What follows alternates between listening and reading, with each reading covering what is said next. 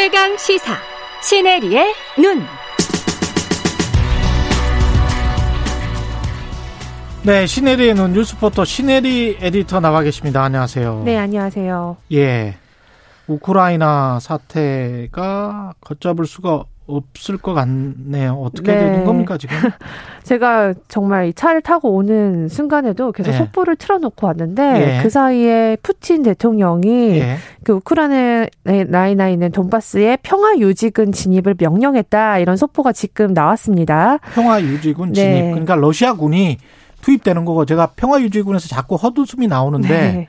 아니 러시아군을 투입하겠다는 거예요 우크라이나 맞아요. 영토 내에. 네 그렇습니다. 예. 근데 요거 이제 히스토리를 좀 봐야 되는데 예. 어, 간밤에 이 푸틴이 돈바스 내 친러 공화국의 독립을 승인해 줬습니다. 음. 그러면 사실상 우크라이나 침공이 현실화될 가능성이 높아졌다 이렇게 어, 어제 밤부터 이야기가 나왔고요. 예. 어, 지금 여기 그 공화국 잘 모르시는 분들 위해서 잠깐 설명해 드리자면 이 그 동부 쪽에 우크라이나 동부 돈바스 지역에 친러시아 반군 세력이 있습니다. 예. 거기에 이제 돈네츠크 인민공화국 DPR이라고 하고 또 루간스크 인민공화국 LPR이라는 그 두 곳을 아 지금 독립, 공식적으로 독립을 승인한 건데요. 이게 반군 세력이 세운 어떤 자치 정부 같은 건데, 네 맞습니다. 이곳의 자치권을 러시아가 그냥 공식적으로 인정을 해버렸다. 맞습니다. 근데 사실 이거는 국제법도 위반하는 것이다라는 거고요. 음. 유럽이나 미국이 즉각 반발했습니다. 예. 사실 그 얼마 전까지만 해도 미국과 러시아의 정상회담이 이뤄질 수 있다는 분위기가 또 다시 확산되면서 예. 또 다시 완화가 되는 거냐 이제 이런 분위기가 이제 됐는데 아, 사실상 이번에 이렇게 이제 우크라이나 침공이 되면서 바이든이 사실 그 정상회담을 위한 조건을 걸었는데 그게 우크라이나 침공을 안 할 시. 음. 회담을 하겠다는 거였거든요. 예. 근데 이제 이렇게 침공을 하는 거니까요. 음. 과연 정상회담이 이루어질지는 아직 잘 모르겠습니다. 가능성은 좀 지금 당장은 좀 낮을 것 같고요. 미국은 뭐라고 지금 합니까? 미국은 지금 계속 이제 제재를 가하겠다는 지금 입장을 내놓고 있습니다. 음. 지금 뭐 좀 워낙 긴박하게 돌아가고 있고 사실 근데 미국은 이미 알고 있었다. 이미 이런 움직임을 예상하고 있었고 증실 즉시 대응할 준비가 되어 있다라고 했고요. 경제 제재부터 시작을 하고 아 진짜 이게 나중에 무력 충돌로 될 경우에는 전쟁도 불사지 않겠다는 그런 입장입니다. 예. 네. 유럽은 어떻습니까? 예, 유럽이 이제 프랑스 대통령 마크롱이 굉장히 이제 중재를 하려고 노력하는 모습을 보였거든요. 예. 사실 이 미러 정상회담 자체도 사실 마크롱이 중간에 좀 대화를 하게끔 유도했다고 하는데 음. 지금 그 마크롱 자체도 이 돈바스 내에 그 독립국 승인을 반대한다 이렇게 얘기를 했고요. EU에서도 승인을 반대한다고 했고 앞으로 이제 그 제재를 발동할 것이다 해서 지금 긴급 아, 논의를 하고 있다고 지금 전해지고 있습니다. 예, 돈바스 지역이 러시아 접경 지역이고 우크라이나 동쪽 에 있는 거죠? 맞습니다. 예. 그 지역에서는 2014년 러시아가 우크라이나 크림반도를 합병한 후 현재까지도 계속 교전이 끊이지 음. 않고 있고요. 거기에 이제 결국에는 교전이 계속 진행되면서 만 명 이상 사망을 하고 근데 사실 어 이때 그 교전은 우크라이나 정부군과 반군 사이의 교전 맞습니다. 예. 러시아가 그래서 자꾸 평화 유지군 얘기한 것도 예. 우리가 이런 전쟁을 막기 위해서 평화 유지군을 투입한다. 사실상 이런 어 제스처가 될 수 있죠. 일종의 명 명분이죠. 예, 명분이죠. 네. 실권을 장악하려는 어떤 제스처라고 보면 될 것 같고요. 음. 아, 결국 전쟁을 각오하게 된다면 서방 국가에서도 나토를 이 지역에 보낼 수밖에 없는 상황이 될 것 같은데 그거는 정말 최악의 경우에 그럴 경우 이제 가는 거고요. 아직 외교적 해법은 좀 남아 있다라는 외신의 보도도 있긴 있습니다. 그때 이렇게 주춤주춤 물러서다가 결국은 푸틴의 전략이 사실은 이 두 공화국, 두 지역 이쪽의 분리 독립과 사실상의 친러 진영 편입, 네. 러시아 진영 편입 그 정도만 하고 이제 전쟁 끝내고 네.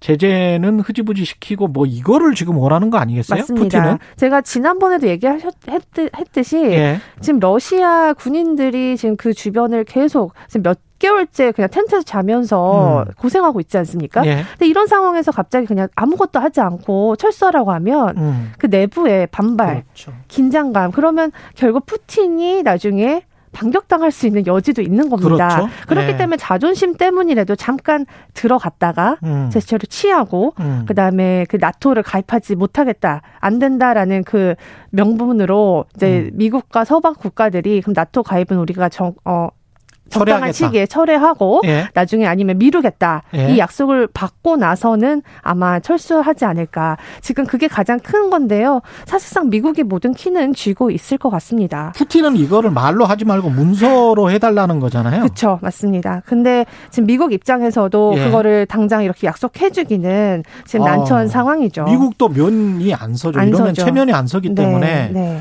그걸 또 푸틴에게 그렇게 써준다는 거는 또 러시아에게 굴복한다는 의미가 되니까. 네. 그렇지만 대외적으로. 지금 해외 외신들이 계속 우크라이나인의 표적 대상을 지금 list up 하고 있다면서 우크라이나에서도 굉장히 지금 위험이 계속 지금 가해지고 있고 음.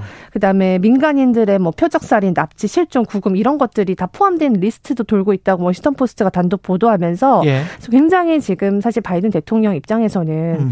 이걸 어떻게 인권주의적인 방법으로 해법으로 또 풀어가갈지 굉장히 좀 어려운 입장에 처해 있는 겁니다. 주춤주춤 하다가 러시아가 너무나 유리한 상황으로 갈 것 같은 우려도 드는데요. 네. 푸틴이 국내 보도에서 지금 푸틴이 이미 침공을 했다. 네. 이 말이 아까 그 푸틴의 이른바 평화 유지군이 네. 우크라이나로 진격했다 이 말인가요? 맞습니다. 예. 네. 그래서 명령했다라고 알려졌고요. 음. 그 이후에는 지금 제가 또 이 스튜디오 들어온 지금 이 상황에서 어떻게 또 업데이트가 됐는지는 잘 모르겠지만 예. 일단 명령했다까지는 명령했다. 아, 네. 그리고 백악관의 제재를 꼭 발동하겠다. 그래서 아마도 몇 시간 내에 이제 요 행정명령에 사인을 하고 제재를 하지 않을까 싶습니다. 백악관은 우리처럼 뭐 NSC 국가 안보 보장회의 같은 거를 열겠죠. 네, 맞습니다. 예. 네, 그래서 지금 다 회의를 소집했다라고 했고요. 예. 이유도 지금 같이 아마 회의를 하고 있는 것 같고요.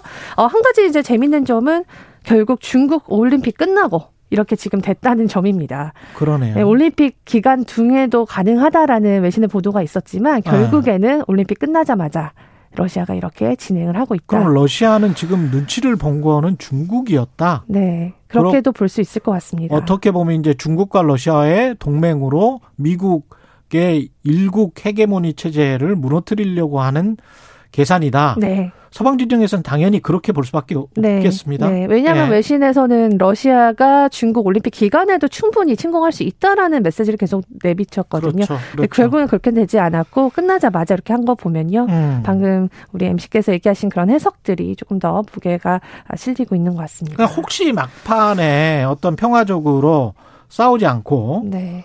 해결을 볼 수 있는 방법은 없나요? 이제 끝났습니까? 아닙니다. 지금 어, 외교적 해법이 남아 있고 예. 물밑 작업을 하고 있지 않을까 싶습니다. 아직까지 음. 그런 작업들이 어떻게 진행되고 있는지 보도는 되지 않고 있지만 예.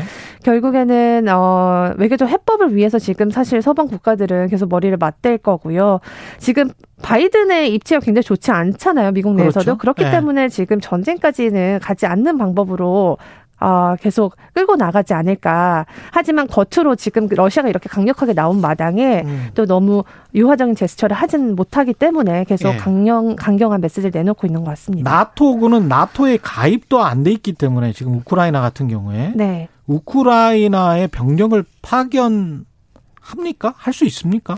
이것도 헷갈리는 문제네요. 네, 그렇습니다. 그래서 예. 지금 나토를 보내는 것도 지금 사실상 지금 국제법이나 여러 가지를 좀 따지 따져 본다면 그렇죠. 좀 무리일 수 있, 긴 하지만 예. 지금 러시아가 사실 먼저 국제법을 어겼다고 지금 서방 국가에서 메시지를 내, 내비, 그렇죠. 내치고 있거든요. 음. 그런 상황에서 정말 최악의 경우에는 나토군을 보내지 않을까. 근데 이거는 전쟁을 정말 각오할 때, 예, 각오할 때나 할 수 있는 제스처 같습니다. 근데 우크라이나는 지금 나토 가입 포기하라, EU 가입 포기하라 이거는 안 된다는 거고 계속. 네. 우크라이나가 하겠다? 네, 하겠다는 아. 건데 지금 약간 조금 완화적인 제스처인데요. 음. 어, 일단 도움을 좀 달라. 이 전쟁을 막아달라 또 이렇게 젤렌스키 대통령이 바이든에게 요청한 것으로 알려졌습니다. 힘드네요. 예, 알겠습니다. 시네리의 눈 뉴스포터 시네리 에디터였습니다. 고맙습니다. 감사합니다. KBS 일라디오 최경련의 최강시사 1부는 여기까지입니다.